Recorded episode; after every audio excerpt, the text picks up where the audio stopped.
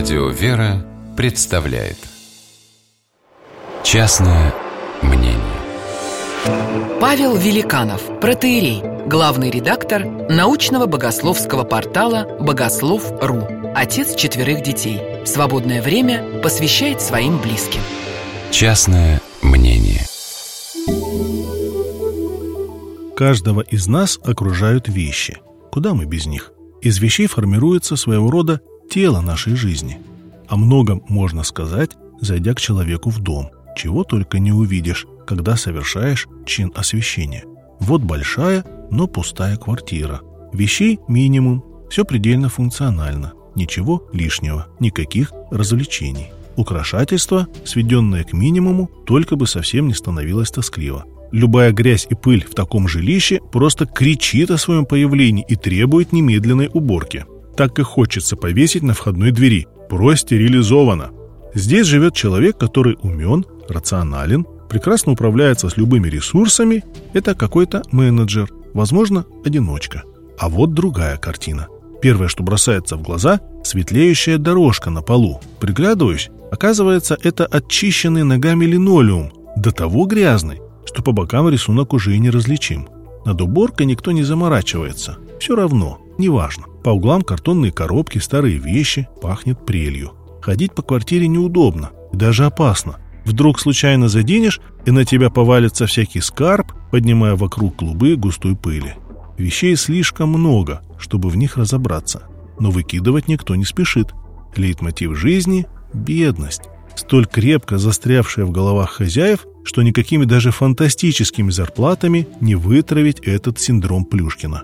Еще до того, как откроется входная дверь, ощущаю на лестничной площадке какой-то манящий тонкий аромат.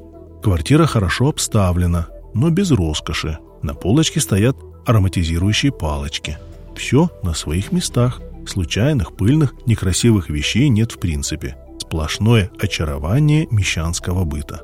Тебя накрывает словно ватным одеялом ощущение, что здесь можно просто завязнуть и утонуть. Уж слишком все душевно и притягательно. Настолько, что вызывает инстинктивную реакцию – сбежать, лишь только закончится чин освещения. Распахивается дверь в другую квартиру, и на тебя накатывает волна тепла, шума и радости.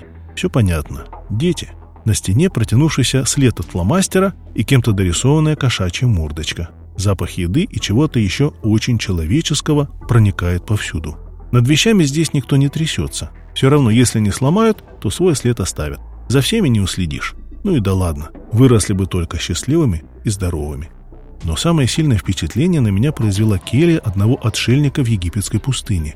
Назвать жилищем эту прорубленную в скале нору язык поворачивается с трудом.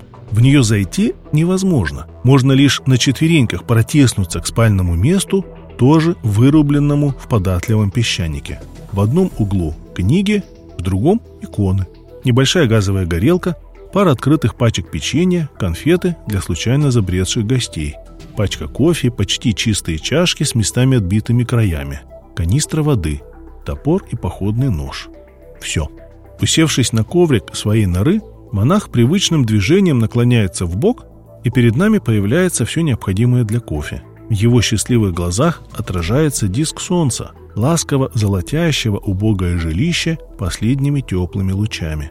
Понимаешь, что здесь все вещи любимые, потому что без них не прожить.